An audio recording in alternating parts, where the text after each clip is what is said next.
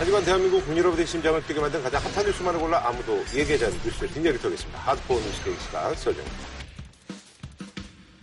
자, 아, 첫 번째 소식. 최근에 말이죠. 2017년 3월 박근혜 대통령 탄핵 심판 선고를 앞두고요.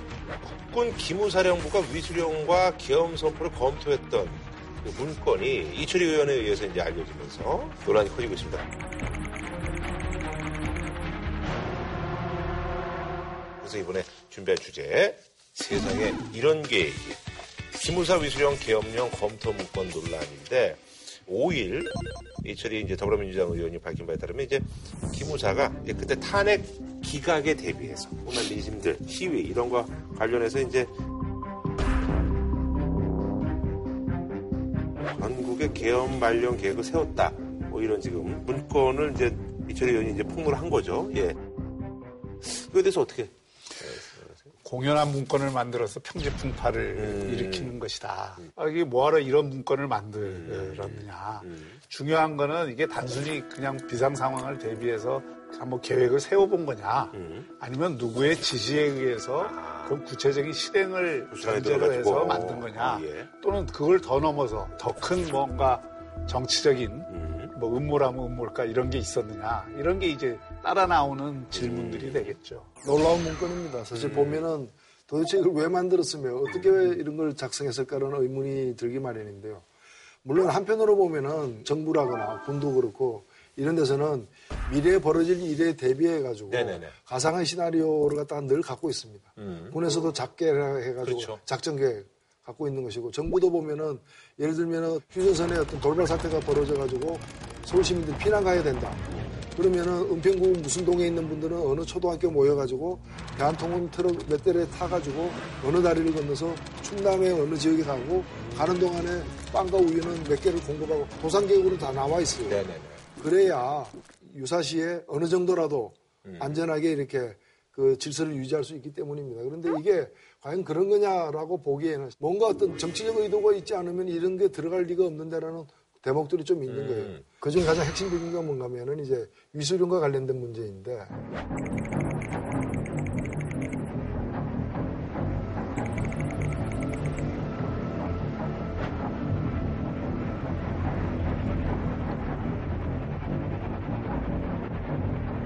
보통 위수령 발령할 땐 해당 광역단체장이 아, 군 병력 좀 보내주쇼 이렇게 요청을 하는 건데 박원순 서울시장 성향상 그럴 가능성이 전무하니까 청와대 지키는 수도방위사령부 1경비단이 자체 방호를 핑계로 위수령을 발동시키면 된다. 자, 그런데 문제 계엄령 검토 문건에는 계엄사령관을 합참의장이 아니라 육군 참모총장이 맡는다 이렇게 되어 있다는 것입니다. 당시에 합참의장은 삼사관 학교, 육참총장은 육군사관학교 출신이었습니다. 이 문건 작성자는 반드시 합참 의장을 제끼고 육군 참모총장에게 맡게 된다라는 그런 무슨 사명감을 가진 사람처럼 육군 참모총장에게 맡겨야 되고 그렇게 해야 되는데 그렇게 되면은 국군 조직법에는 어긋나기 때문에 국회에서 문제를 삼을 수 있다. 네네네. 국회에서 이 위수령에 관련된 폐지 법안이 올라올 수 있고 그게 통과될 경우에는 대통령은 거부권을 행사해야 된다. 라는 음. 제안까지 하고 있고. 거부권 행사한 뒤에 다시 3분의 2가 찬성해서 다시 재의결 하더라도 두 달은 버틸 수 있다. 아. 이런 어떤 예를 들어 공작적인 내용이 있다면은 그 문제지 않습니까? 기무사라는 데가 군대 내에서도 그 안보의 핵심 기관이기 때문에 정무적 판단을 하는 음. 곳이거든요. 그러면 우리나라 역사에서 위수령이나 계엄령이 가져왔던 과거의 큰 이 문제들이 있잖아요. 네네네. 5.16도 있었고, 음. 그 12.12도 있었고, 네네. 이런 것들이 우리나라 현대사에서 얼마나 큰 문제를 야기하는가는 분명히 알고 있었을 말이에요. 그러면 그런 의식을 분명히 하고 작성을 해야 된다고요. 그러니까 그 부분을 단순히 실무자가 그냥 이런 일이 벌어질 수 있으니까 이렇게 했다라고 보기에는 좀 어려운 점은 분명히 네. 있다. 그럼 병역 배치와 관련해서도 앞에는 그냥 촛불 집회하는 사람들이 뭐 헌법재판소 쳐들어갈 경우, 태극기 부대가 어떨 경우 이렇게 둘 다 있다고는 얘기해놨는데 병력 배치는 보면은 그 광화문 광장 그 촛불 대응 중심으로 해가지고 탱크를 갖다가 200대를 갖다가 거기다가 배치를 하고 그래서 저는 이것이 이게 정치적인 어떤 냄새가 물컥 난다는 의혹과 더불어서 이걸 왜 기무사가 작성하느냐라는 사실 이 기무사가 작성할 일이 아니거든요. 기무사는 방첩 보완을 하는 데지 음. 네네네. 이런 거를 계획 짜는 건 합참에서 해야 돼요. 음. 근데 기무사가 했다는 점 그리고 부대 이름이 다 나와 있어요. 거기 선정된 부대들 아주 구체적으로 나와 있어요. 음. 이 부대들은 누군가와 협의하지 않고는 이게 나올 수가 없다는 거예요. 그래서 이런 점에 관해서 조사가 필요하다. 그러니까 이제 지시와 보고 체계가 어떻게 됐는가에 대해서는 사실 확인이 분명히 돼야 뭐 기무사가 억울한 점이 있으면 억울한 점이 그 과정에서도 또 드러날 거라고 생각이 그 되고요. 이 작성 명령을 누구로부터 받았는지, 그 다음에 혼자 작성했는지 아니면 일각에서 거론되는 것처럼 다른 부대들, 뭐 이제 수방사라거나 이런 데하고 네. 협의해서 그런 데서 작성된 것인지 정밀하게 조사해서 음. 국민들에게 알려야 됩니다. 그러니까 그래서- 이게 예. 지금 보고를 한민국 네, 한민국 그래서 이제 김관진 뭐.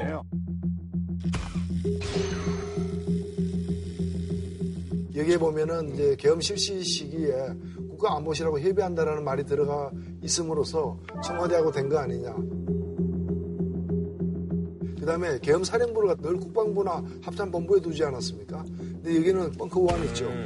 청와대 안에 두도록 되어 있어가지고 이상한 의혹이 자꾸 생기는 거죠. 그러니까 원래는 이 계엄에 관한 사항들은 합참 밑에 지금 음. 계엄과가 있거든요. 네네네. 그러니까 만약에 한다면 거기서 합참에서. 하는 게 계엄에 관해서는 음.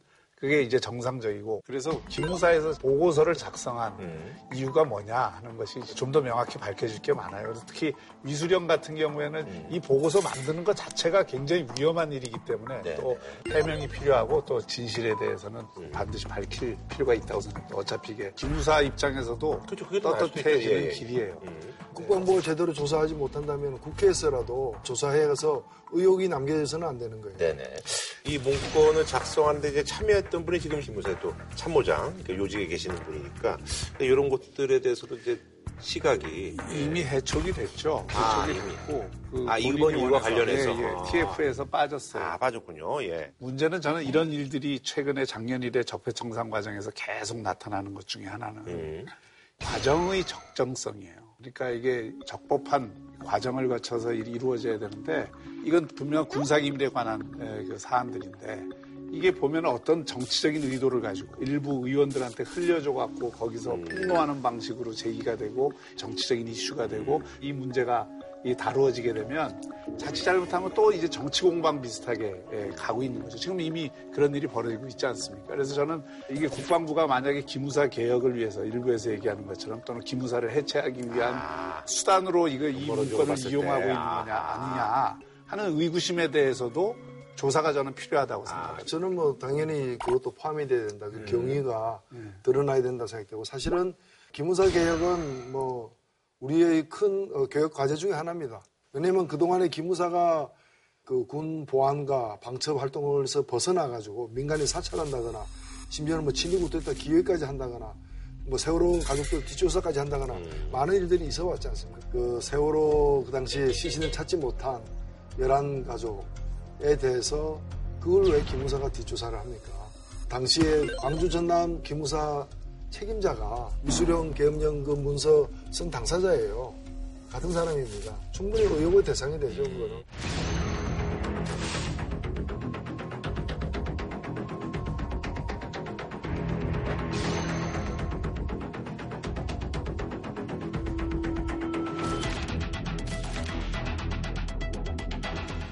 기무사 개혁이 큰 개혁 과제가 되어 있는데 이게 TFT가 만들어지고도 상당한 기간이 지났음에도 뭐 별로 성과가 없어요. 그러다 보니까 기무사의 어떤 기득권과 관행을 어떤 유지하려는 쪽과 개혁하는 쪽에 어떤 다툼이 꽤 있는 것 같아요. 제가 볼 때 이게 서로가 자기에게 유리한 걸 바깥에다 내던지는 그런 경향도 없지 않다.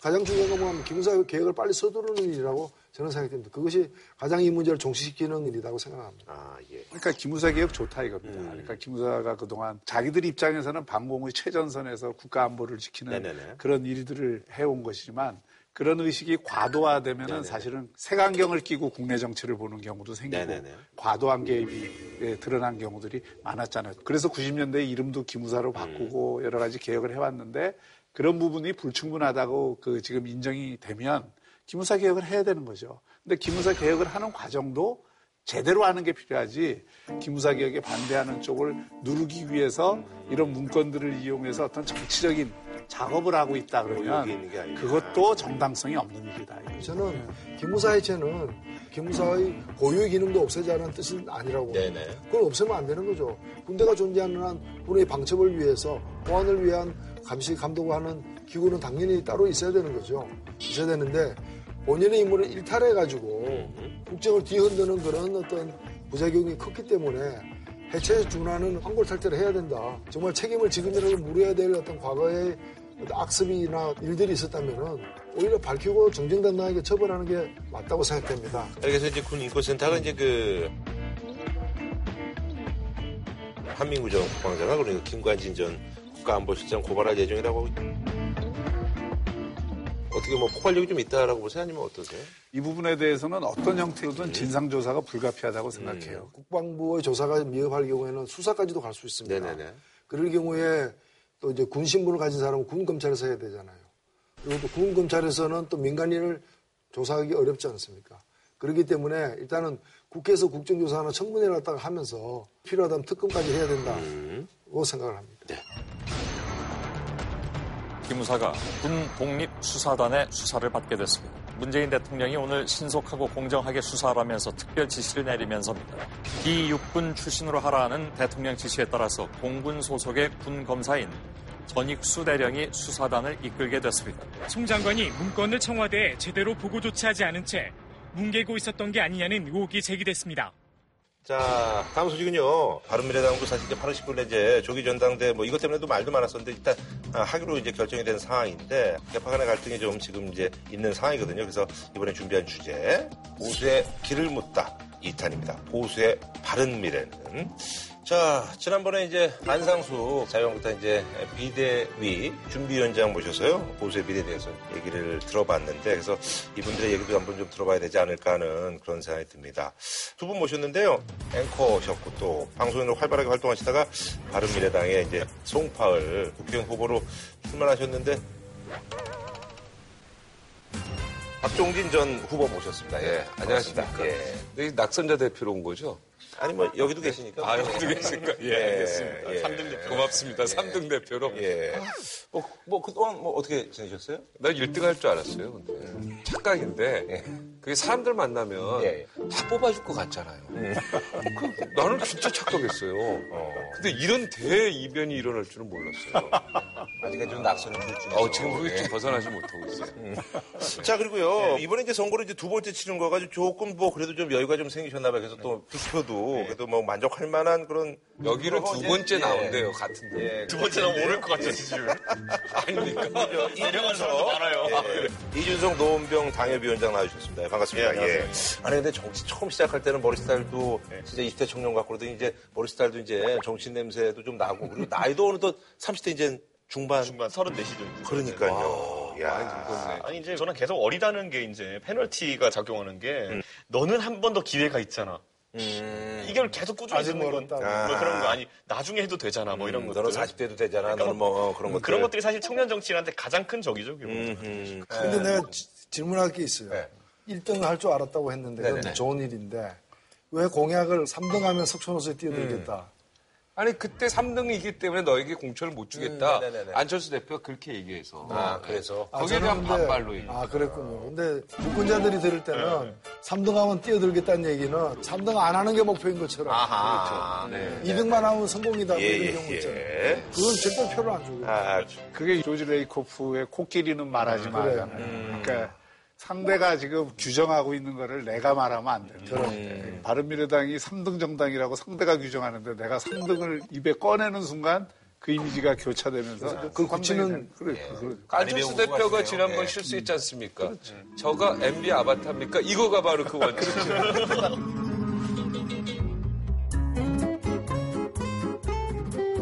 야, 아시는 분이 그, 예, 나도 속았어. 알겠습니다. 아니, 그러잖아. 근데 그 공약은 지금 어떻게, 어떻게 되는 거예요? 네. 뛰어드는 거? 이게요. 네. 저는 그냥 뛰어들면 끝인 줄 알았어요. 네.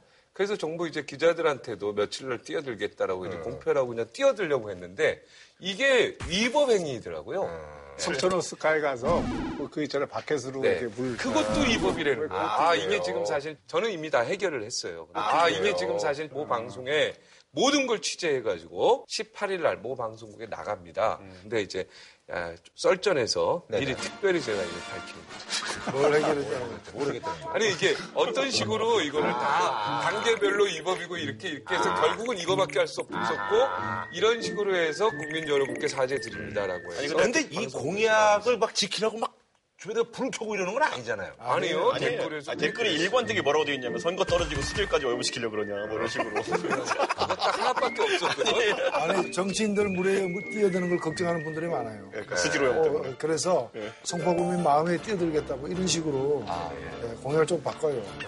더 구렁텅이로 보는 것 같은데요 지금 아니 물도 오염되는데 마음까지 오염시켜 마음에 들도록 노력하겠다는 뜻이니까. 아니, 근데 이제 사실은 전 박종진 앵커님 같은 경우는 주변 분들이 많이 좀 걱정하셨던 게 애들이 셋, 네, 네, 그러니까 넷이면 와, 그건 만만치 않은데 넷인데 그거를 어떤 고전을 받았 이제 네 보조는 받았고 근데 그 저기 지지율이 15.26%로 아, 15.16. 겨우 아, 네, 겨우 선거 자금. 아, 야, 큰 일이네. 네. 큰 성과네. 가족들에서 이제 희생해야죠. 사실 정치권에 들어온 이유가 여기 두 선배님 있지만 어떤 희생이 있어야 되거든요. 그죠? 네. 저는 정말 희생의 정신으로 왔습니다. 근데 저같이 희생 정신 있는 사람이 3등을 하니까 예, 굉장히 좀 많이 실망을 했고 저는 이번에 정치권에 와서 우리 정치 선배님들 존경하게 됐습니다. 그동안 멀리서 정치부 기자로서 비판만 했는데 네네네. 아닙니다. 국민들이 정치인 박수 쳐주고 존경해주고 얼마나 애를 쓰는지 그런 얘기하는 거 보니까 아직 뭐 정치인 존경하지 않으면 누가 좋아요 아니 정말 힘들더라고요. 속에 쌓인 게 많으신 것 같아요. 아니, 그러나 근데 났습니다. 예, 저희가 근데 사실 모시는데 조금 바른 미래당에서도 이게 두 분이 공교롭게 다 안철수 이제 전 대표한테 약간 뭐 구원이 있는 분들이어서 근데 어떻게 아, 여기가 많고 저는 신원 여기 아, 구원. 그러니까 어쨌든 뭐 근데 이번에 이제 그 좀 어떻게 좀 그 후에 뭐 스킨십이 좀 있었나요? 아니면 전혀 뭐 근데 저는 원한이 별로 없는 사람이고요. 저는 미국 갔다 오자마자 저 발라서 단둘이 식사를 했고 아, 사실 그때 오늘 정계 은퇴 그 기사 나왔잖아요. 사실 그 이야기가 저랑 있으면서 정리가 된 정계. 은퇴라고 보면 안 되지 않나 그거? 저는 은퇴라고 안 읽히는. 그게 아니죠 아니 그저 안철수 전 대표가 보면 아니 밥 사먹였더니 이상한 소리 하네 뭐 이런 저는 어떻게 아닌 것 같은데. 아는 게 번역기가 필요해요. 네. 공인 번역기. 네. 오늘 뭐라 그랬냐면 정치 일선에서 물러날 것. 국민이 소환 안 하면 복귀 못해 이렇게 타이틀이 네. 뽑혔는데 이 얘기는 뭔가 하면은 정치인들이 국민들이 부른다는 이유로 복귀하겠습니다. 언젠가는. 네네네. 이럴 때 쓰는 용어예요. 네. 이 말이. 또 한 분이 성능이 좋으시네 예, 또한 분이 뭔가면은 홍준표 대표가 페이스북에 쓴 건데 뭔가면은 자신의 판단이 옳다고 인정받을 때 다시 시작할 것이다. 그 나는 조금 더 이제 은- 은퇴한 게 아니라는 뜻이에요. 그다음에 연말까지 나라가 나가는 방향을 지켜보겠다. 그 연말 연초 정도에 복귀하겠다. 어. 홍준표 대표는 뭐 해석할 가치가 없고요, 제가 봤을 때는. 음. 근데 안철수 대표 같은 경우에는 지지자들을 먼저 처음에 움직이게 만들어요. 그렇기 때문에 1, 2년이라는 기간을 특정했잖아요. 2년 뒤 뭐 있습니까? 총선 있는 거 아니겠습니까? 음. 총선 앞에 시간표 짜가지고 나를 부르는 액션을 취해달라라는 지령서가 내려. 총선이면 그럼 그쪽으로 간다는 얘기예요? 그렇죠. 못 와요. 왜 못 와요? 아니 노회찬 의원님 제일 잘하실 거 아닙니까? 여기에 뭐 이- 이렇게 다시 올 수 있겠습니까? 전직? 노원병 의원으로서. 거기에 적이 많으신 것 같더라고. 네, 많으시 집도 아직 안 옮겼고. 이제 지금부터는 이분도 뭐 이번에는 좀 완전히 새로운 판단을 해보겠다. 어. 그동안에 복귀란 걸 안 해봤는데 복귀도 하고 이렇게 해보겠다고 얘기하시는 것 같고 뭐 그것도 저는 좋다고 보는데 뭐 지금에 와서 이 시점에 거기 갈 거냐 말 거냐를 얘기하는 계제는 아니에요. 선거제도도 어떻게 바뀔지도 모르는데. 그런데 뭐 네. 저한테는 개인적으로 지난번에 하도 저랑 공천 갈등이 있었을 음. 때 하도 한간에서 나중에 안철수 대표 노원병 다시 나오려는 거 아니냐 이렇게 의심하는 사람들이 많아가지고 그건 아니라고 한번 끊으셨거든요. 네네. 그렇지는 않을 겁니다. 아니 그래서 사실요 바른미래당이 사실 지지율이 삼자가 봤을 때는 어 여기가 좀 많이 올라가고 있는데 이런 느낌을 받아본 적이 거의 없는 것 같아요. 그러니까요. 정의당이 10%인데 바른미래당이 5%니까요. 예. 이건 그냥 사망이죠. 존재 가치가 그러니까 그 문제점이 뭔지 이제 두 분의 입을 통해서 한번 듣고 싶다는 얘기죠. 예. 그러니까 뭐 매력도가 떨어지는 이유는 단 한 가지입니다. 보면 인물들이 음. 뭐 신선한 인물이 딱히 없는 것도 사실이고요. 뭐 종진 형도 그렇고 저도 그렇고 방송 많이 나오는 사람들이니까 아무리 시- 그 나는 신선해요, 그래도 저. 어디가 신선해요 지금. 아, 나는 지금 초전병이고 오염된다 소리 나오는데 지금. 그래서 신선한 거예요. 그게. 예. 아니, 그러니까 이러고 또 한 가지 뭐냐면은 계속 싸웠잖아요. 네. 근데 그것도 되게 이상한 걸 갖고 싸웠잖아요. 보면 노선 투쟁을 차라리 했으면 모르겠는데 음. 그것도 아니고 공천 하는데 약간 뒤에서 뭔가 공작 같은 느낌을 풍기는 형태로 공천 결정을 음. 했잖아요. 그냥 당당하게 경선 붙어서 누가 됐다 이런 것만 괜찮은데 그러다 보니까 예전에 보면 이한구 공천관리위원장이 뭐 굉장히 이상한 수를 써가지고 막 음. 진박들 공천하려고 했던 그런 모습 같은 게 신생 정당에서 풍기니까 이건 뭐 답이 없었던 거죠. 저는 두 가지라고 봐요. 네네네. 하나는 바른 미래당이 영남과 호남에서 다 배신자 프레임에 걸려 있어요. 그게 굉장히 크고 두 번째는 선거제도의 문제라고 봅니다. 음. 그러니까 이 우리 지금과 같은 소선거구제 하에서는 웬만한 바람을 갖지 않고서는 제3의 정당이 득세를 할 수가 없어요. 그리고 선거가 가까워지면 양극화되게 돼 있다. 음. 그러니까 이제 그런 어떤 두 가지 큰 에, 문제가 있었고 그 안에서 뭐 싸움을 했다든지 뭐 이런 거는 이걸 알았어야 문제예요, 돼. 작은 네, 문제. 이걸 먼저 네. 알았어요. 정의당 같은 경우에는 자기 지지층이 강고하기 때문에 적은 의원을 만들어서라도 하여튼 언젠가는 빛을 보겠다고 뚜벅뚜벅 가는 그런 전략을 취하니까 생존하고 있는 것이고 음. 그러나 지금 그 죄송한 말씀이지만은 제1당이나 2당은 못 되잖아요. 근데 이제 그 바른미래당도 이제 똑같은 고민을 갖게 되는 거예요. 뭐 올바른 가치를 갖고 고지고대로 올곧게 가느냐 아니면 정말 2020년 총선에서 이 승부를 보겠다고 생각을 하면은 크게 해처모여를 하느냐 이 갈림길에 서 있는 거지. 정의당 같은 경우에는 이제 제 1당이나 2당은 안 되지 않느냐는 말씀인데 단계가 있다고 봐요. 저는 그 단계가 자력으로 원내 교수단체를 이룰 만큼의 당선자를 만드는 스스로 한 20석 이상 만들면은 그다음부터는 정의당이 괜찮은데 이미 지금 바른미래당은 30석이잖아요. 네, 저는 세석이. 그럼 여기면은 저희들 같으면 33석이면은 나라를 흔들 것 같아요. 근데 여기는 왜 안 되느냐? 정체성이 뭔지 잘 모르겠다. 어찌 보면 처음에 성격이 형성될 뻔 하다가 음. 이제 구보수 미안하다 잘 가라 신보수 우리가 하겠다 라는 기회가 제공됐는데 그걸 못 채우고 질이 멸렬된 거고 그 다음에는 국민의당하고 합치면서 도대체 뭐냐 이거지 뼈아픈 아까 뭐 지적이에요. 여기서 욕 붙고 저기서 욕 듣는 양쪽 다욕 듣는 뼈아픈 지적이에요. 그래서 이 정체성을 세우는 문제가 당 대표가 누가 되는가보다 더 중요하다. 요즘 근데 민평당하고는 잘 되세요? 예. 네. 근데 그런 문제가 아니라 신문에 안 나잖아. 네. 아, 신문에 나잘 잘 되고 있는 것 되고 있는 같아요. 거. 서로 정체성을 좀 아니, 써. 아니, 민평당과의 공존이라는 것도 결국 민평당은 아니죠. 외부에 봤을 때 지역 기반 정당이고 정의당은 이념 같이 근데 있는 이제 정당인데 착각하고 있는 게 거기는 통합했잖아. 하나의 당으로. 네. 여긴 통합이 어. 아니니까 다르죠. 우리는 통합을 안 했어요. 미리부터 우리는 다르다. 각자의 정체성을 유지하자. 그 대신에 우리가 여러 가지 절실한 문제들, 현안 문제들 때문에 이렇게 하는 거다라고 해요. 여기는 좀 일시적 제휴고. 어, 제휴죠. 그리고 합리적 진보와 개혁적 보수가 합친 게 바른 미래당인데 네네네. 이게 물과 기름이에요. 합칠 수가 없는 거예요. 그걸 증명해낸 거예요 이번 지방선거에서. 그 이미 이번 정말 창피한 성적이지만 어, 국회의원 12석 빵점, 그죠? 그리고 17 광역단체 빵점. 예, 예. 정말 창피한 건 226명의 기초단체장 빵점입니다. 아, 그러니까 그게 좀 그리고. 광역위원 737명 중에 제주도는 이 기초위원이 없기 때문에 도의원이라고 하는데 거기서 한 석 얻었어요. 704자. 이게 너무 창피한 거예요. 여기는 사실은 뭐 당대표 나간다고 하는데 의미가 없어요. 아니 왜 나무 선거 나갔는데 아니 사망 진단을 받은 거예요. 아니, 그럼 돼요? 어떻게 하면? 아니 그 의사가 이미 사망 진단했어 국민들이. 네. 정치는 선거고 선거는 국민의 투표로 결정되는 건데 네, 네. 사망 진단을 내놨는데 나 아직 안 죽었어 그리고 뭐또뭐 비상대책위원회 하고 있는 거예요. 네. 좀비당이 돼요 이렇게 되면. 그럼 어떤 생각? 죽였는데 나 안 죽었어 이러면 좀비당이죠. 그러니까 안 이렇게 되죠. 얘기했는데 그럼 이거는 과감하게 국민에게 당해체 선언하고 제 3지부에서 아까 지금 큰 정치에서 큰 둘레에서 국민들이. 제일 싫어하는 것 중에 제3지대론이에요. 제3지대가 아니라 자유한국당도 없어지고 제3지대로 거기는 이제 사망 선고 받았고 우리는 사망 진단 받았으니까 빨리 해체하고 그리고 어차피 당 자산 있잖아요.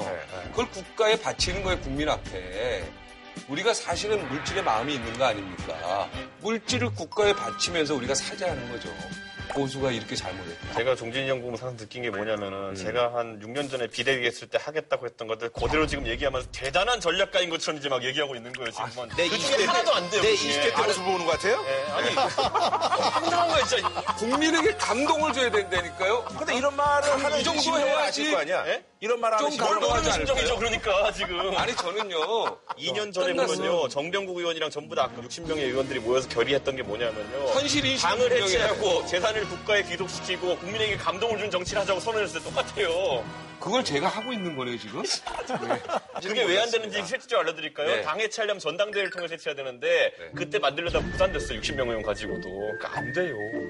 안 된다고 얘기하지 마. 근데 여기는 좀 될 거 아니에요. 규모가 좀 적으니까. 저희. 저희는 해체해도 감동을 줄 만한 재산도 없어요. 그러니까 이렇게 뭐 아니 그러면 저기 이런 사항들도 충분히 공감하시는데 이번에 이제 당 대표 이제 얘기가 나왔잖아요. 네. 그래서 이제 본인이 이제 하시겠다고 그랬는데 그러면 본인은 어떤 뭐 저는 지금요, 네. 그러니까 제3지대론에 대해서 제가 굉장히 거부감을 느꼈던 게 뭐냐면은, 네네. 제3지대는 그룹핑을 어떻게 바꾸느냐의 문제지, 사람이 바꾸는 문제가 아니에요. 근데 하늘 아래 또 새로운 인물 그러니까 구성은. 똑같고 어떻게 네. 빼느냐의 문제인 거예요. 아니에요. 사람을 다 바꿔야죠. 아, 그러니까 싹, 바- 그럼 제3지대를 얘기하면 안 돼요. 그래서 저는 어떻게 보냐면 지금 네. 결국에는 보수의 인재풀이라는 게, 네네. 박형준 교수님도 계시지만 죄송하지만, 친이 친박 이렇게 싸우다가, 네.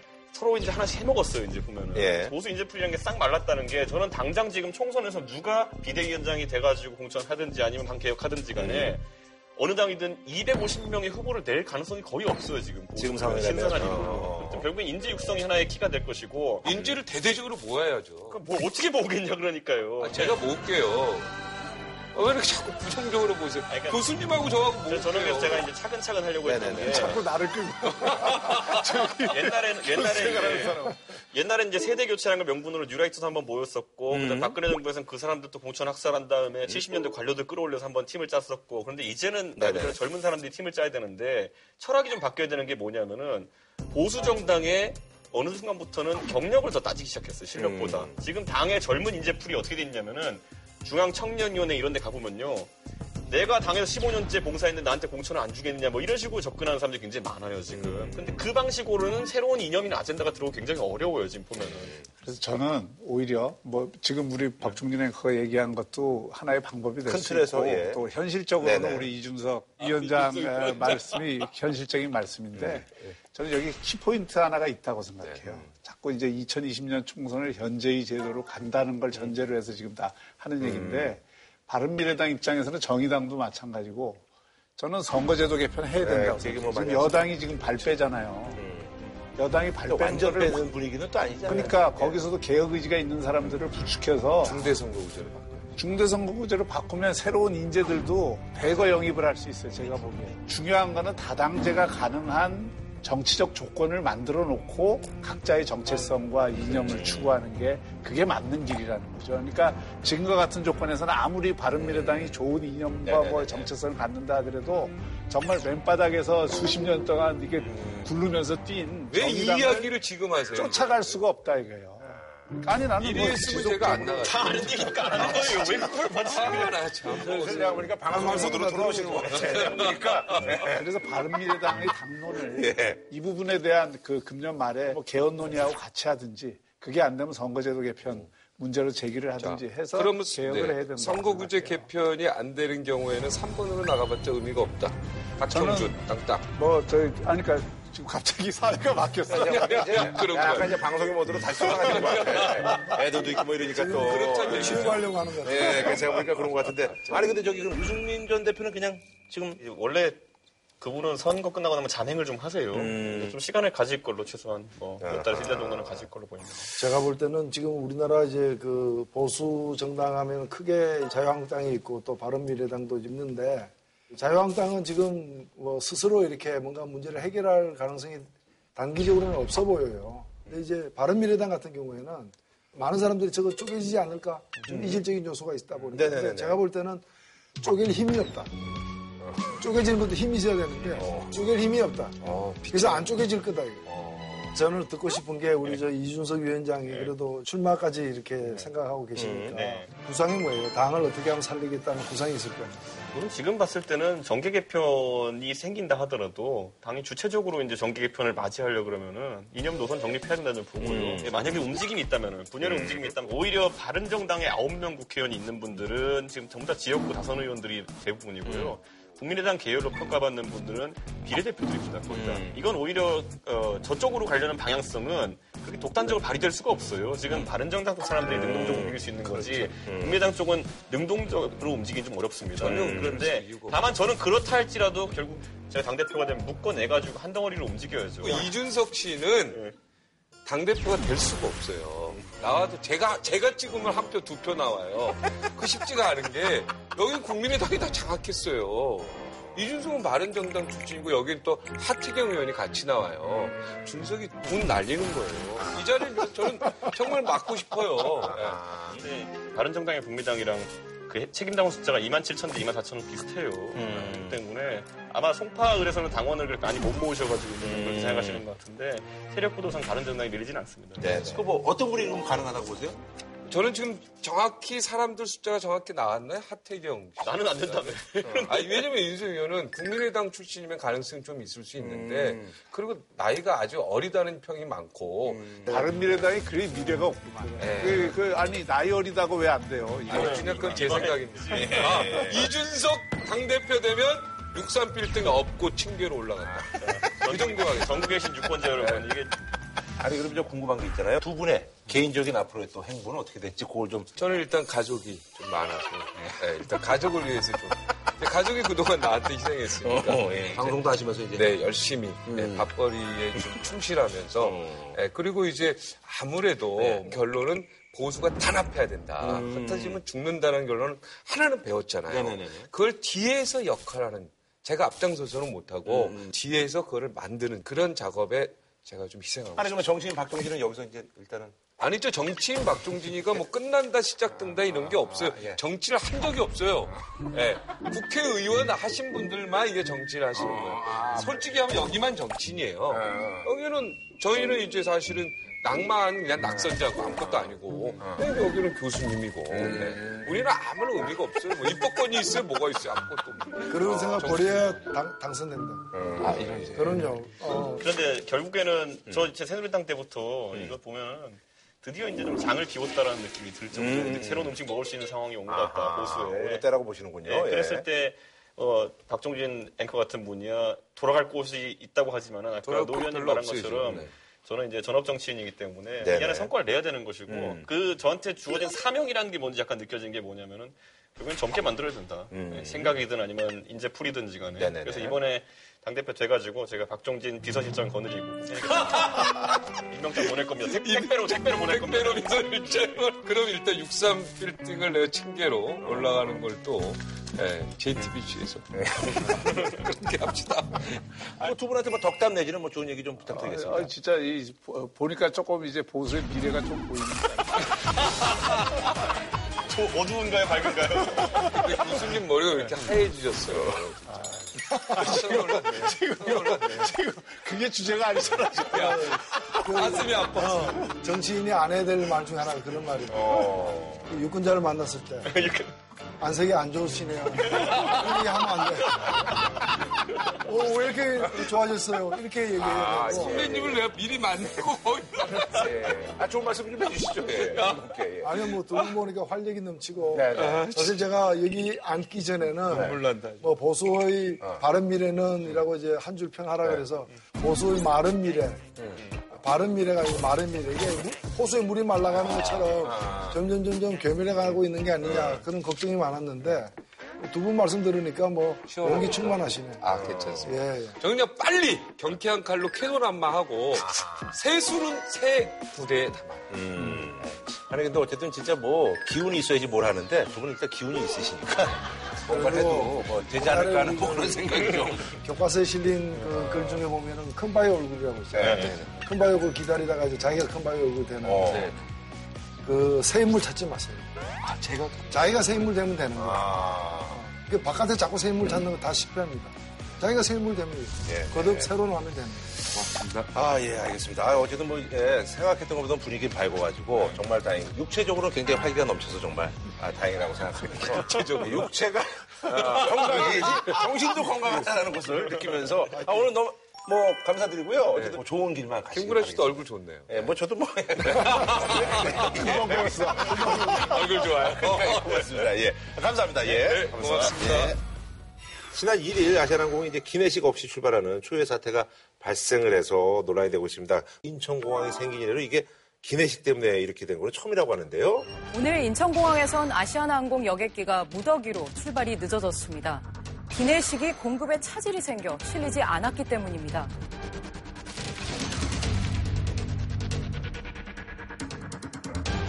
기내식 포장을 했던 H사의 윤모 대표가 스스로 목숨을 끊으면서 파장이 더욱더 커지고 있습니다.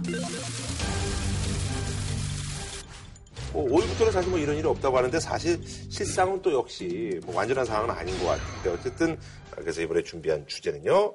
아시아나면 배고픔을 아시나요? 아시아나 항공 기내식 대회랑입니다. 비행기를 타보신 분들은 다 알겠지만은 이 밥이 되게 중요합니다. 예. 예, 밥, 밥 먹는 재미. 이 여러분들도 꽤 있죠. 예. 또 항공사마다 이게 서비스의 질을 평가하는데 음식. 그렇죠. 그게 제일 멋있게 드러나니까. 네네.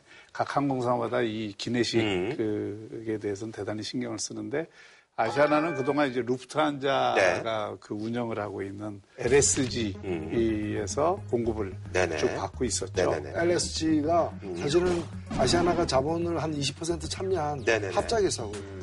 거기서 5년 단위로 3번, 15년 동안 잘 해왔어요. 네네네. 그래갖고 음. 아시아나항공 승무원들은 자기들 기내식이 좀 더 낫다, 맛있다 이런 아, D사보다? 자부심도 예. 있는 예. 거였는데 올해 6월 말부터는 바꾸겠다라고 음. 한 겁니다. 올해 2010 들어서. 예, 올해 들어서 이게 하이난 그룹 중국 하이난 그룹의 계열사인 게이트코메와 GGK라고 합작사를 설립을 해서 기내식 공급을 받기로 했는데 문제는 거기 갑자기 불이 나는 그러니까요. 거죠. 그러니까 이제 불이 나니까 그걸 대체하기 위해서 예. 국내에 단기 계약을 맺어서 3개월 임시로. 예, 3개월 예. 임시로 이렇게 진행을 하다 보니까 그 안에서 많은 무리가 생기고 음. 포장을 담당하는. 협력업체 사장님이 자살하는 네네네. 또 비극도 생기고 음. 이러면서 이게 이제 기내식 대란으로 음. 번진 거죠. 네네. 그래서 이게 우리의 사고에 의해서 이루어진 음. 측면도 있지만 소위 플랜 B가 없었던 거죠. 음. 대기업이다 보니까 중소기업이 따라오라는 식으로 일방적으로 이 업무를 처리하다 보니까 그 안에서 많은 무리가 생긴 음. 네, 그런 사안이라고 볼 수 있습니다. 업체를 바꾼 게 사실 뭐 이제 뭐 비즈니스 차원이라고 얘기합니다만 또 다른 또 의도가 있더라고요 보니까. 납득이 안 가고 상식대로 이렇게 읽혀지지 않는 대목이 여러 대목이 있어요. 음. 네네네. 불이 나자마자 음. 원래 납품하고 있는 LSG에서 네네네. 사정을 아니까 그간의 아. 정리를 봐서 우리가 3개월 더 해주겠다. 해주겠다. 아, 제안을 하다가 먼저 했대요. 아 먼저요. 예, 했는데 그걸 거절하고 아, 거절한 뒤에 어디로 찾아갔느냐? 예. 라이벌인 대한항공을 찾아가서 혹시 대한항공 거 우리한테 좀 줄 수 없냐? 아, 그러니까 대한항공에서 그 다 보여주면서 여력이 없다. 어, 그게 무산됐습니다. 그게 3월 28일이에요. 어, 불나고 얼마 안 돼서. 네네네. 그래서 이 LSG에서 두 번을 더 제안을 했다는 거야. 왜안 했지? 그걸 다. 계약 연장하지 않고 업체를 바꾸는 과정에서 좀 화가 나 있었던 것 같아요. 아니 근데 좀 상식적으로 이해가 안 가는 게 자기네들이 이렇게 해주겠다고 그런 건데도 그게 거절한 자체가 좀 이해가 안 가네. 박상구 회장이 나중에 설명을 했지만 대한항공한테 서운한 얘기는 하고 손을 벌렸는데 도와주지 않았다. 극단적으로 대한항공에서 도와주면 또 해결할 수 있었습니다. 근데 죄송스럽게도 협조를 못 받았습니다.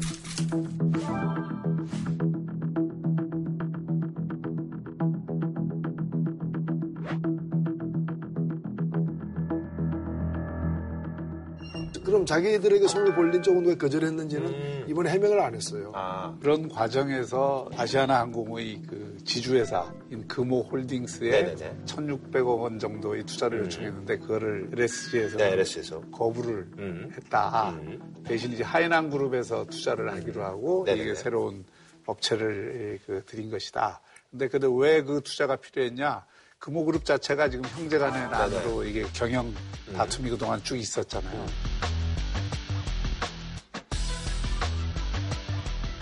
그러니까 그런 과정에서 금호 타이어를 인수해 다시 인수를 하기 위해서 음. 그런 어떤 마련. 1,600억 투자를 그 아시아나항공 음식 제공을 예, 계기로 해서 마련을 하려고 했는데 음. 그게 틀어지면서 아마 이와 같은 예.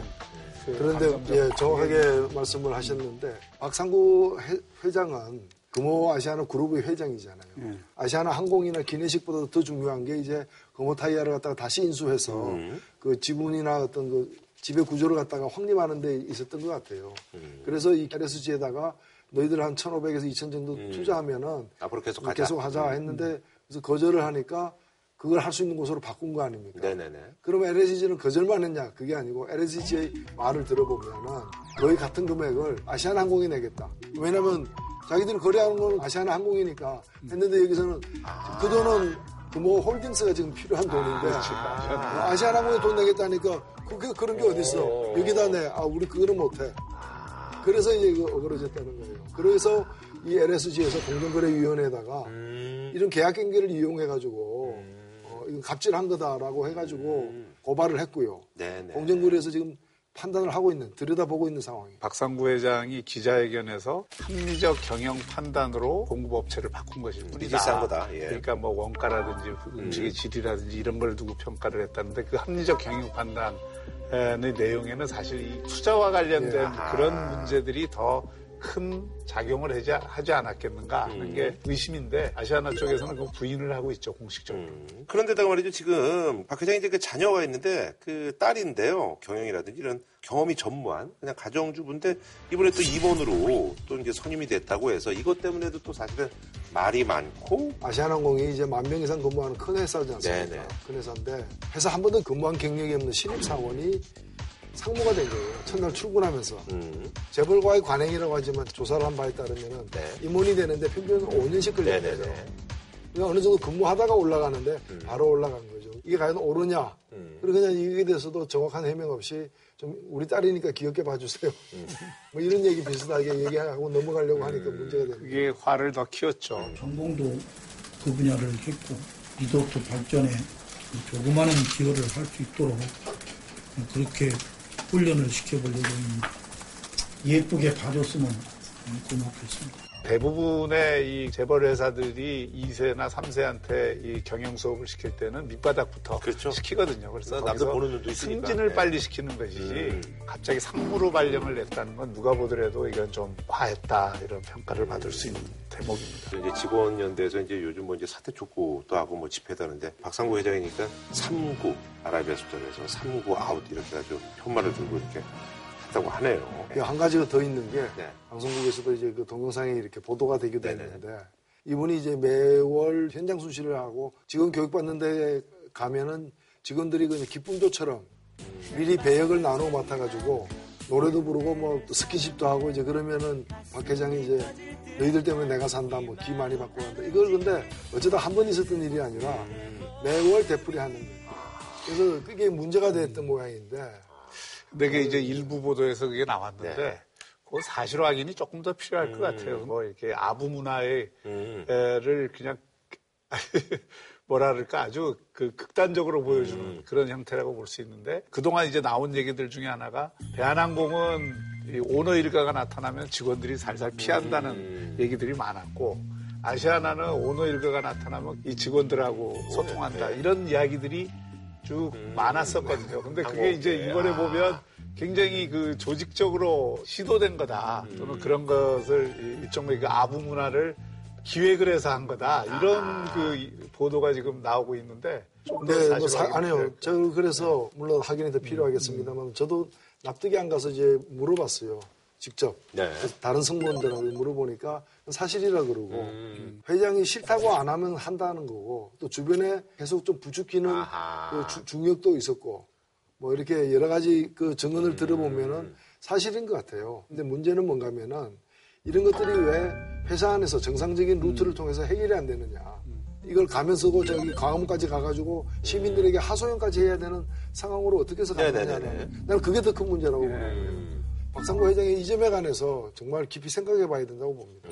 그 항공사의 조직 문화가 네. 이중성이 있는 것 같아요. 음. 이게 항공사는 사실 안전 문제가 제일 그렇죠. 중요하잖아요. 그러니까 그건 조금이라도 문제가 생기면 음. 큰 사고로 연결되기 때문에 항상 긴장하는 규율. 이 조직 음. 문화를 강조하고 그래서 규율을 네네. 굉장히 중시하고 수직적인 문화 음. 그리고 군사 네네네. 문화 비슷한 것들이 이 항공사 문화 그 조직 문화에 많이 들어와 있다는 거고 근데 다른 한편으로 보면은 항공사는 최고의 서비스 그 그렇죠. 기업이잖아요. 그러니까 항상 웃는 얼굴로 친절하게 서비스를 하는 이런 승무원들 또는 그 항공사 직원들을 만나는데 그 조직의 이면에는 굉장히 그 수직적이고 군사적인 에, 그 문화 비슷한 게 들어가 있다는 게 어떤 면에서는 좀 이번에 충격적으로 네. 어, 국민들에게 더 받아들여지는 것 아닌가 싶어요. 저는 그 긴급 제안을 한번 어떤? 예. 박상호 회장에게 아, 예, 예. 또 아시아나 항공의 어떤 그 직원들이 아, 예. 광화문에서 집회를 예, 예. 또 한다 그래요. 네. 박상구 회장에게 정말 말씀드리고 싶은 네. 거는 뭔가면은 가을에 뭐 정기국회 때 혹시 이것 때문에 국정감사에 정인으로 불려갈까 아닐까 이런 거 걱정하지 마시고 진짜 그런 게 걱정이 된다면 지금 당장 광화문으로 가시라 이거예요. 가서 뭐 어떻게 하는 가서 그 직원들 앞에서 직원들 얘기를 들어야 된다고 봅니다. 아니, 아니, 저는 그걸 아, 워낙 예, 예, 예. 직원들 얘기를 들어야 되고, 그리고 그 직원들 가면 쓴거 보고 저는 마음이 아팠어요. 왜 가면 썼습니까? 그런데 나와서 이빠른 소리 하면은 보복당할지 모른다는 두려움 때문에 가면 쓴 거 아닙니까? 그분들에게 가면 다 벗어라. 이런 일로 불이익 안 주겠다. 그리고 이거 회사 내부 문제니까 안에 들어가서 얘기하자. 자기가 설명할 일좀 설명하고, 그렇게 풀어야지 이걸 갖다가, 이걸, 그렇잖아요. 저는 그래서 적극적으로 임해야 된다고. 그게 이제 경영인의 자세라고 봅니다. 알겠습니다. 네, 최근에 말이죠. 한러 정상회담이 얼마 전에 열렸죠. 그래서 이제 많은 분들이 이제 남북러 경제협력 가능성에 대해서 이제 기대를 많이 하고 있습니다. 그래서 이번에 준비한 주제, 러시아 and cash. 남북러 경제협력 방향과 전망인데요. 그래서 저희가 여야 외교통이라고 불리는 두분 아, 모셔봤습니다. 먼저 어, 국회에서 동북아 평화협력의원 외교단으로 활동 중인 어, 바른미래당의 정병국 의원님 모셨습니다. 예. 반갑습니다. 반갑습니다. 예. 자 그리고 어, 대통령직속 국방경제협력위원회 위원장을 맡고 계십니다. 더불어민주당 송영길 의원님 나오셨습니다. 예, 반갑습니다. 반갑습니다. 예. 아, 두 분은 이제 16대, 그러니까 5선이시고, 예. 아, 중간에 이제 인천시장 하시고, 외도를 하고 예. 관원들이 아주 뭐, 대단히 좋으시네. 뭐 이렇게 휘신 적이 별로 없으시. 두 분이 개인적으로 굉장히 친하시다고. 입사 동기라. 아, 입사동. 송 의원님 같은 경우는 지난번에 이제 한러 정상회담 같이 가셨는데, 문 대통령이 그 저기 러시아 그 하원 의원 연설 말씀하셨는데, 이제 한국은 한반도의 항구적 평화를 통해 시베리아 횡단 출도가 내가 자란 한반도 남쪽 끝 부산까지 다다르기를 기대하고 있습니다. 알소의 스파시바 감사합니다. 네, 우리 대한민국 대통령으로서는 처음으로 연방 하원 네. 두마에서 연설했는데 반응이 너무 좋았습니다. 음. 품격이 있었다. 네. 그 볼로딘 의장을 저녁 만찬 때 이제 만났는데 예, 예, 예. 어메이징 뭐, 아. 뭐 이런 표현. 또 에피파노바 부의장은 눈물이 났다. 아, 그래요? 그 정도로 이렇게 감동을 준 것 같습니다. 아, 아니 그 저기 송 의원님이 푸틴 대통령하고도 뭐 이렇게 포옹할 정도로 해서 굉장히 또 이렇게 친하시다고. 그분이 뭐 이렇게 아무나 이렇게 막 이렇게 하고 이런 분이 아닌데 인연이 예전에 좀 있으신가 봐요. 예, 2000 시장 때 아. 그 함대라는 러- 러일 전쟁 때 침몰했던 러시아 함대 깃발을 네네네. 대여하면서 친해졌습니다. 러시아 사람들이 그 나폴레옹과 히틀러를 이긴 것을 매우 자랑스럽게 생각하는데 음. 네네네. 음. 일본한테 진 거는 치욕스러운 일이라고 생각합니다. 근데 1904년 2월 9일 우리 제물포 앞바다에서 네. 이 바리악이라는 러시아 함대가 일본 함대와 중과 부적에 굴복하지 음. 않고 영웅적인 투쟁을 했어요. 아. 그러니까 전쟁 패배에 대한 그 굴욕감의 반사로서 아. 이걸 더 영웅시화 시켜서 네. 바리악 함대 깃발을 아주 소중하게 생각하는데 그거를 일본 사람들이 가지고 있다가 네네네. 망하고 놔두고 갔는데 우리 시립박물관에 보관돼 아. 있었어요. 그래서 찾아와서 돌려달라고 해서 돌려줄 수는 없고 빌려주면서 예, 예. 제가 고종 황제 친필 편지부 아홉 점의 독립유물도 제가 돌려받았습니다. 아. 그래서 그 고맙다고 저를 2000시장 때 2013년도에 불러서 크레물린에서 아. 저한테 훈장을 줬어요. 아. 이번 특사 때 갔더니 딱 저한테 그러더라고요. 뭐이 다르기야 루스키 들어오고 뭐이 다르기야 루스키 들어오고 이런 말 나의 친애하는 러시아의 친구 뭐 이런 표현을 써서 제가 참 좋았습니다. 음, 어, 그렇군요. 우리 정 의원님도 올해 3월 달에 예. 예, 의원회교단을 이끄시고 이제 러시아 방문하셨는데 그때 뭐 어떤 얘기들을 주로 많이 나누셨어요? 동북아가 굉장히 네네. 긴장 국면으로 가고 네. 있는데 국회 차원에서 좀 더 풀어보자. 그래가지고 미국 방문을 했고 또 중국을 갔고 그 연이어서 이제 올해 네네. 3월 달에 러시아를 간 거예요. 러시아를 갔던 목적은 러시아 보고 직접 좀 더 더 적극적으로 북한과 대화를 하고 그 당시에? 예, 미국하고 대화를 하게끔 당신들이 좀 유도를 해라. 이런 취지로 갔는데 가서 만나고 있는 중에 이 북미 회담 예, 예. 정상회담을 하겠다고 하는 게 발표가 됐어요. 그래서 우리끼리 간 사람 우리들끼리 그래도 우리가 중국하고 미국하고 어떤 게 영향력을 미쳤나 보다. 예. 그 의원분들 중에서 이제 상임위를 이제 뭐 외교 관련 쪽으로 맡으면 이제 우리가 흔히 외교통이라고 하는데 의원들의 외교가 사실 그래도 무시할 수 없는 그런 부분이잖아요. 예, 뭐 재선 이상 되면 다 외교통이라고 하죠. 그 초선부터 시작해서 예, 예.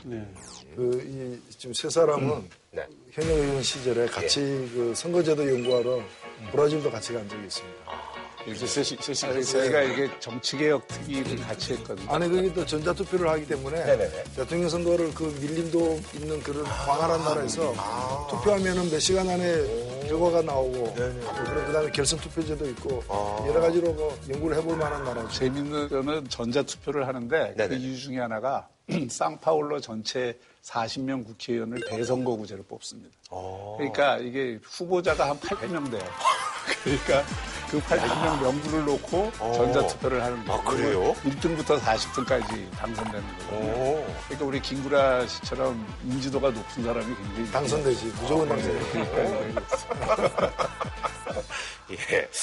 자, 많은 분들이 이제 한러 관계하면 경제 이런 쪽으로 많이 좀 생각을 하시잖아요. 그래서 이번에 문재인 대통령이 방문을 계기로 해서 이제 남북러 삼각 협력이 이제 본격적으로 좀 추진될 예정이고 또 많은 분들이 희망하고 있는데 예, 그 작년에 이제 동방 경제 포럼이라고 네네. 블라디보스톡에서 열렸는데 네네네. 블라디보스톡이란 말이 동방을 정복하다는 뜻입니다. 아, 그래요? 예, 예. 그러니까 청나라 땅을 뺏어가지고 예. 그 전에는 최수종이 땅이었다고 제가 그러는데 발해의 땅이었습니다. 근데 그거를 네. 이제 작년에 우리 문재인 대통령께서 가셔서 네. 나인 브릿지 정책을 발표해가지고 음. 철도, 가스, 뭐 항만, 그다음에 북극 항로, 농업, 수산업 뭐 이런 거를 이 제 제시를 했는데 이번 이제 정상회담에서 푸틴 대통령 저 정상회담 때 옆에 배석을 했는데 그 나진 핫산 프로젝트를 상당히 강조하더라고요. 아. 낮은 핫산 54km밖에 안 돼요. 그런 가까운 54km를 연결을 했어요. 아, 예. 나진 항을 통해서 러시아 석탄을 포스코로 가져온 시범 운행을 한 적이 있는데 이걸 좀 복원하자 이런 이건 지금 유엔 제재 대상에서 제외돼 있거든요. 아, 예, 예. 물론 미국이나 우리 대한민국 단독 제재가 들어있습니다. 저도 러시아를 갔었던 적이 있는데, 근데 좀 민망한 게, 갈 때마다 우리는 사람이 바뀌는 거예요. 아. 정권이 바뀌고, 또 대상자도 바뀌는 거예요. 예, 그 분들을 가서 만나면은 누구하고 얘기를 해야 될지 모르겠다. 말로서는 늘상 한다고 하는데, 액션이 없다. 우리한테 NATO라 그래요. 실질적으로 NATO란 얘기를 해요. No action. No 아니 근데 그 나토의 이유가 있어요. 예. 왜냐면 아까 나진 핫산 프로젝트 얘기를 했는데 네네네. 나진은 도망강 하구에서 가장 가까운 북한 항구예요. 네. 그리고 핫산은 바로 도망강 하구에 있는 러시아 국경 도시이고 그 사이에 이제 중국이 또껴 있어요. 근데 삼국 경계되는 지점에 있는 중국 지명인 팡천이에요. 예. 그 팡천에 전망대가 있는데 전 거기 직접 전 두 번이나 가봤어요. 거기 올라가서 이쪽으로 돌을 던지면 러시아 땅에, 아. 이쪽으로 던지면 북한 땅에, 네네네. 이쪽으로 던지면은 중국 땅에 도달하는 예. 그 지점인데 그 문제는 왜 말만 있고 행동이 없느냐. 네. 가보면 알게 되는 게 이 세 나라만 얘기 잘 돼서 풀릴 문제가 아니에요.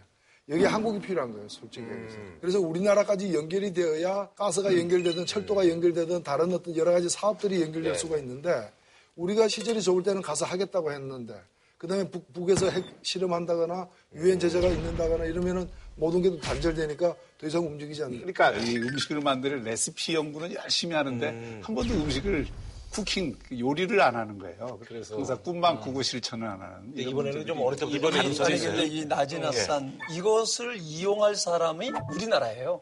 쓸 사람들이 우리란 말이에요. 근데 우리가 지난 정권 때 제재에 의해서 이것도 동결이 돼 있는 상태. 그 저희가 이제 3월 달에 갔더니 그 외교 차관을 만났더니 그럽지다. 좀 자기도 답답하다. 이런 얘기를 하면서 우리 송영길 위원장이 여기를 오기로 했다. 그래서 그걸 기대를 하고 있다라고 하는데 아직도 안 갔어요? 그 남북 정상회담 때문에 연기했는데 오늘 갑니다. 이제 가고요. 오늘 가요? 예. 아, 오늘 가세요? 예, 오늘 갑니다.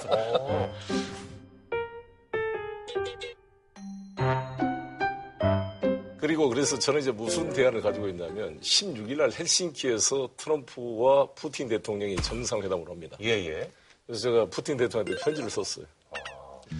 북한이 지금 비핵화 한다 그러는데 네네. 유엔 제재 해제는 본격적인 비핵화의 구체적 조치가 되면 행동 대 행동으로 네네. 풀더라도 좀 더 성의를 보이고 있으니까 이거를 좀 좀 더 긍정적으로 유도하는 의미에서 이 나진 핫산만큼은 풀어주자. 그럼 유엔 제재도 아니고 미국과 대한민국의 단독 제재만 풀면 가능하거든요. 포스코도 러시아 석탄 받겠다는 겁니다, 지금. 그래서. 일부 받았죠? 네, 한번 두 번 했는데. 그래서 만약에 트럼프 푸틴 회담에서 오케이 하면 저는 나지랑에서 실은 석탄이 우리 포스코로 오는 모습 자체가 군사적 긴장 완화의 그 상징이 되기 때문에 그렇게 한번 유도해 보려고 합니다. 그런데 그 러시아 협력하는 그 두만강 지역 네네. 여기 특성을 조금 우리가 알아야 돼요. 네네. 단순히 경제 협력의 문제가 아니거든요. 북한하고 러시아가 접경을 하고 있는 지역이 16.9km입니다. 끝에. 예, 예. 그리고 북한이 중국과 국경을 하고 있는 게 한 1,400km 네. 돼요. 중국은 러시아하고 한 3,000km 이상을 이. 에, 그 접경 지역을 하고 있죠. 근데 러시아 입장에서 보면 고, 이 두만강 고 지역이 중국을 대륙으로 묶어놓고 러시아가 해양으로 진출할 수 있는 아주 중요한. 요충지예요. 그러니까 그 러시아 입장에서는 이 지역을 어쨌든 자기 프로젝트로 개발을 하는 것이 예. 경제적으로뿐만이 아니라 군사적으로 굉장히 전략적인 의미를 담고 있기 때문에 러시아는 대단히 적극적인 것이죠. 근데 그 지역에 국가 원수가 간 나라, 여러 번 간 나라는 중국이에요. 그렇죠. 가장 큰 도시는 그 근처에 훈춘이 있잖아요. 네. 그렇죠. 훈춘은 삼국 중에서는 가장 투자를 많이 한 그런 지역이기 때문에 네. 뭐 중국 관심도 만만치는. 않다고 중국은 어찌 보면 거기서 막혀가지고 네. 바다로 못 나가기 때문에 러시아 땅을 갖다가 임대료 내고 이렇게 빌려가지고 건너가기도 하고 지금 그렇게 되어 있기 네네네. 때문에 지금 노회찬 의원님 말씀대로 바다가 막혀있기 때문에 차강출해라 그럽니다. 항구를 빌려서 바다로 나가자. 그래서 나선항에 대한 관심이 많고 훈춘에서 한 60km밖에 안 돼요. 그래서 동북 삼성의 하얼빈 같은데 이 흑룡강성의 거대한 물류 자원이 바다로 안 나가고 대련항을 통해서 아래마로 가려면 물류병이 훨씬 많이 들어요. 그래서 이쪽으로 적극적입니다. 저는 이제 러시아의 트로트니프 경제부총리 극동광구 책임자와 이 한정 1대1로 소도위원장과 저희 국방위원회와 삼각 테이블을 만들자. 문제는 이게, 시- 이게 과연 얼마나 효과가 있느냐. 이 사업에 네네네. 2014년도에 금융위원회에서 발표를 한 거 보면은 TSR 사업을 하는데 약 84조 들어간다.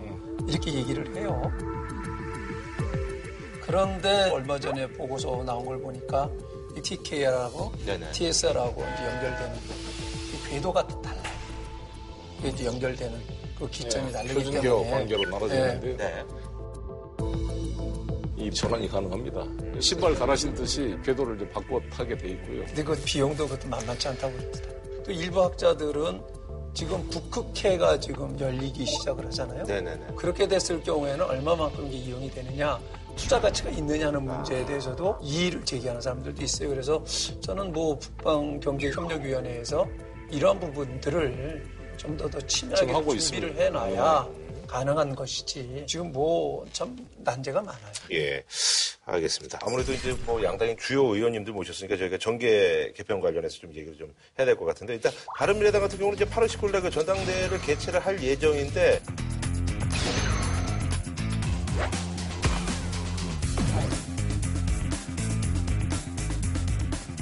바른 미래당이 지난 지방선거에서 좀 의욕을 가지고 새롭게 창당을 하면서 바른 정치, 미래를 향한 정치를 하겠다라고 했는데 그런 모습을 전혀 보여주지를 못했어요. 그래서 뭐 참패를 떠나서 아예 국민들로부터 외면을 받은 거죠. 네. 제가 단도직입적으로 좀 여쭤보겠는데 국민들이 제일 궁금해하는 거 이 바른미래당 내에서 국민의당 출신들하고 이 바른정당 출신들 이게 과연 화학적 결합이 될 수 있는 거냐? 참 어려워요. 그 현실적으로 동서화합이라고 하는 이런 차원에서 지역주의를 한번 탕평해보자 했는데 쉽지가 않더라고요. 그- 그 사람들이 국회의원이 된 지지 기반이 다른 거예요. 호남 지역에서 당선되신 분들은 보다 더 진보적 성향의 유권자들로부터 지지를 받고 당선이 되신 분들이고 바른정당 출신들은 보다 더 보수적인 사람들의 표를 얻어가지고 당선된 사람들이고 그쪽을 지지 기반으로 갖고 있다 보니까 이 부분을 당장에 뛰어넘기가 쉽지가 않은 거예요. 그래서 현실적으로 쉽지는 않으나 이것을 우리가 극복해야 된다. 지난번에 그저 그 자유한국당 그때 덕담 해달라 했더니 뭐 해체해야 된다 그런 말씀하셨는데 바른미래당은 어떻게 보세요? 예, 그그 저는 예. 아니요, 뭐 저는 예. 어느 만큼 이제 갖고 다른가를 보려고 이제 그 홈페이지에 바른미래당 홈페이지 들어갔더니 이제 주소 찾아오는 길 이런 거 있잖아요. 음. 당사가 두 개예요. 아직까지도. 구 국민의당, 구 바른정당 해서 두 개를 다 가르쳐 주더라고. 아, 못하 그래서 뭐 사정이 있겠죠. 예, 예, 예. 아, 이게 지금 한 지붕 두 가족이 아니라 두 지붕 두 가족이구나. 그- 그게 이제 현실이에요. 예, 예. 그렇죠, 그렇죠. 예, 예. 이거- 주말부도 있고. 예, 그런데 왜냐면 뭐, 예. 2월 달에 통합을 했는데 지금 아직까지 안 섞였다. 음. 화학적으로만이 아니라 물리적으로도 덜 섞였다. 지금 말씀하신 네. 그 부분은 그 실질적으로 그거 다돈 주고 임대 기간이 있잖아요. 임대 기간이 다르기 때문에 당사가 나눠져 있는 게 아니라 부서별로 배치를 달리한 거죠. 창당한 이후 바로 지방선거로 돌입을 했기 때문에 할 수 있는 방법이 없었어요. 물리적으로. 그래서 그 과정인데 예. 근데 제가 올해 31년째 정치를 하는데 정말 과거에 그 양김 씨들이 쉽게 창당하는 줄 알았어요. 정당을 창당했다 붙였다가 띄었다가 막 정말 이렇게 어려운 줄 몰랐어요. 정말 어렵고 그분도 정말 대단했구나. 예. 대단했다라는 생각이 들고 그게 또 가능했던 거는 보수 정치였기 때문에 가능했던 거예요. 그런데 30명이면 30명의 생각이 다 달라요. 그렇기 때문에 그 하나하나를 합쳐나간다고 하는 거는 쉬운 일이 아니에요. 아니 근데 이번에 이제 전당대 하면은 예정대로 하기로 이제 했다고 말씀하셨잖아요. 네. 근데 이제 당 대표로 이제 뭐 김성식, 뭐 하태경, 뭐 비교적 이게 젊은 의원 내지는 당협위원장이 이제 얘기가 나오고 있는데 어떠세요? 아니 근데 왜 그 세 사람만 들어요? 아, 또- 다른 아, 사람도 또또 있어요? 여러 아. 사람들이 있는데. 아 그래요? 아니 뭐 이제 언론에서 이런 분들이 이제 주로 예. 예, 언급되죠. 아니, 이름을 대기는 어려울 테니까 네. 그것만 가르쳐 주세요. 경선인지 추대인지. 경선이에요. 그래서 경선도 좀 치- 제가 좀 제안을 하고 있는 거는 좀 치열한 전국 수은회 토론회를 해야 되지 않겠냐. 가능하면 그런 사람들이 나와서도 그 역량을 발휘할 수 있는 그러한 전당대회를 해보자 하는 게 무슨 말씀인지. 뭘 생각하고 계신지 알겠습니다. 네. 아니 근데 사실 이제 그 많은 분들도 이제 관심을 갖고 있는 게 8월 25일 날 더불어민주당 이제 그 전당대회인데 여러 가지 얘기들이 있더라고요. 지금 더민주당 전당대회와 걸- 결부해가지고 정말 구태 중에 구태. 우리가 척결을 해야 될 패권, 패거리 정치가 지금 다시 되살아나거든요. 음, 얼마 전에 이제 부엉이 모임 예, 먹고 부엉이 말씀하셨죠. 모임뿐만이 아니라 과거에 박근혜 정권이 왜 무너지고 탄핵을 왜 당했어요? 박근혜 정권이 왜 무너지고 탄핵을 왜 당했어요? 앞으로 그렇게 국민을 위- 위해서 진실한 사람들만이 진실한 사람들만이 선택받을 수 있도록 해주시기를 부탁드립니다.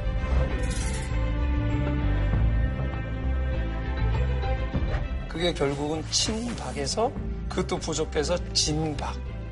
이렇게 하면서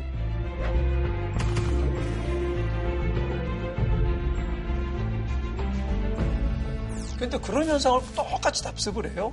친문, 진문, 이제는 뼈문까지 나왔어요. 뼈문까지. 그러더니만 이게 또 한 발짝 더 나가갖고 문, 고리. 이렇게 나오더라고. 문 고리는 뭐예요? 아, 이게 문, 달, 문, 고, 고리. 그래서 그거를 지키는, 그, 지- 그거를 지키는 사람들이 이제 부엉이에요. 좀 이렇게 지금 얘기가 되고 있는데, 그러면서 거기에서 이합 집산을 하고 싸우고 있더라고요. 근데 이게 전당대회 끝나면은 이제 만약에 그렇게 친문이 됐다. 그렇게 되면 이제 갈라지는 거예요. 그렇기 때문에 그 송영길 의원은 비문이잖아. 나는 신친문이라고 했잖아. 이거 신친문이지. 아니, 근데 신친문. 예. 출사표를 뭐, 이렇게 예. 얘기하는 거 뭐. 이미 민주당 그 후보들도 누가 누가 문재인 대통령하고 친하고 누가 예. 누가 문재인 대통령을 잘 보필할 수 있는가 이 경쟁으로 간 거거든요. 핵심이. 그러니까 저는 요즘 세 당을 보면서 네. 네. 자로 표현하자면 그리고 자유한국당은 백약무효, 그 다음에 이 바른미래당은 시계제로 이렇게 그 좀 생각을 해보는데 민주당은 성골감별. 사실 이게 지금 성골감별 체제로 들어간 거예요. 그러니까 이게 안에서는 뭐 친문과 비문이 없고 뭐 정부가 하나가 돼서 그렇지만 선거에서는 결국 투표하는 사람들 마음이니까. 친문이다 비문이다 하는 거는 본인들이 정하는 거예요? 아니면은 뭐 공인 기관이 따로 있는 거예요? 부엉이 그룹 있잖아. 부엉이 그룹. 아니, 옛날엔 친문이 옛날에는. 아니 그래서 저는 저는 묻고 싶은 게 그러면 문재인 대통령은 어디예요? 문재인 대통령 친문이에요? 아니면 뼈문이에요? 옛날에 그렇죠, 그렇죠. 어, 칼 마르크스가 나는 마크시스트가 아니다 이렇게 얘기를 했는데 나는 측근 있는 사람들이 인위적으로 이렇게 그렇습니다. 주관적으로 구분해 결국은 그렇게 해서 망하는 거예요. 구분한 거기 때문에 오히려 문재인 대통령이 나는 뭐가 아니다라거나 이렇게 선언하면 난 다 해결되지 않나요? 문재인 대통령을 중심으로 보면 이런 문제, 뭐 서로 간에 막 문재인 대통령이 얹혀서 하려고 하는 것은 옳지 않다고 봅니다. 자기의 내용을 가지고 누가 이 정부를 실제로 뒷받침해 성공시킬 것이냐를 저는 판단하고 믿기 때문에 우리 당의 저는 건강함을 믿습니다. 근데 이제 5년 단임자에서 대통령에게는 늘 그게 긍정적인 의미든 부정적인 의미든 권력의 이너서클이 생길 수밖에 없습니다. 아, 그리고 건강한 민주주의를 위해서는 당의 자율성이 더 커져야 되고 당의 자율성이 커지려면 그런 권력의 이너서클의 입김으로부터 자유로운 네. 선거 환경이 조성이 돼야 되는데 그 선거 환경이 이번에 조성이 되느냐 안 되느냐 음. 이게 하나의 관전 포인트. 그렇습니다. 이번 그 이번 그 경선 과정에서 아마 치열하게 논쟁이 되고 문재인 대통령을 지지했던 많은 권리 당원들도 열린 자세로 그것을 객관적으로 평가할 거로 보여집니다. 문재인 대통령의 철학이 기회는 평등하고 과정은 공정하고 결과는 정의로울 것이다. 이 슬로건이 스스로 이너서클한테는 예외로 적용되면 이 정권이 성공할 수가 없는 것이고 네. 우리 당 내부에서도 그게 관철될 수 있도록 해야 된다고 생각합니다. 그런데 그 그걸 누가 믿어요? 그러니까 그거를 기회는 균등하고 과정은 공정하고 어. 결과는 정의로워야 되는 사회를 만들겠다. 네. 그 부분에서 지금 국민들이 신뢰를 하지 않아요. 그걸 신뢰했기 때문에 이 정권이 탄생했잖아요, 지금. 아니죠. 네. 탄생은 그렇게 탄생을 네. 했는데 탄생은 그렇게 탄생을 네. 했는데 대통령께서 취임 연설을 그렇게 하시고 처음에 국회에 방문해서 하셔서 과거에 어떤 대통령도 그러지 못한 야당 대표들을 쭉 순회를 하면서 만나시면서 상생과 그 협치를 하겠다라고 했는데 그 뒤에 며칠 못 가서부터는 우리 대한민국 대통령이 아니라 더민주당 대통령 그것도 이제 부족해서 친문 대통령이 돼가고 있어요. 저는 이거 이래서는 안 된다고 보거든요. 이건- 그래, 아니 그 이런 부분은 언론의 저는 프레임이라 보고요. 아니 아니 언론의 프레임을 우리가 느끼는데 여당이잖아요. 저는 야당이고 그때의 초심으로 돌아가셔가지고 야당을 야당답게 대우를 해야 돼요. 인정을 하고 대화의 상대로 삼아야 저는 좀 다른 주문을 좀 드리고 네네. 싶은데 이번 당 대표 선거가 누가 그 대통령하고 더 가까운가 하는 그런 경쟁하는 장으로 되면은 정치에 대해서 많은 분들이 실망할 거예요.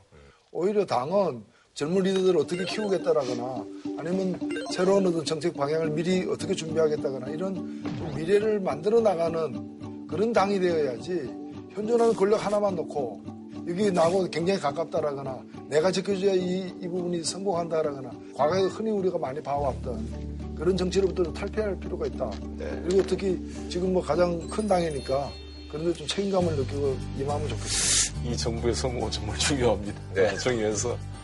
근데 이제 그 성공한다 그러면서 계속 따라만 다니고 여당이 제 목소리를 못 내고 하는 것은 우리가 정말 반성해야 되고 민심과 동떨어진 정책을 펴지 않도록 잘 유도해야 될 책임이 있다고 봅니다. 네네.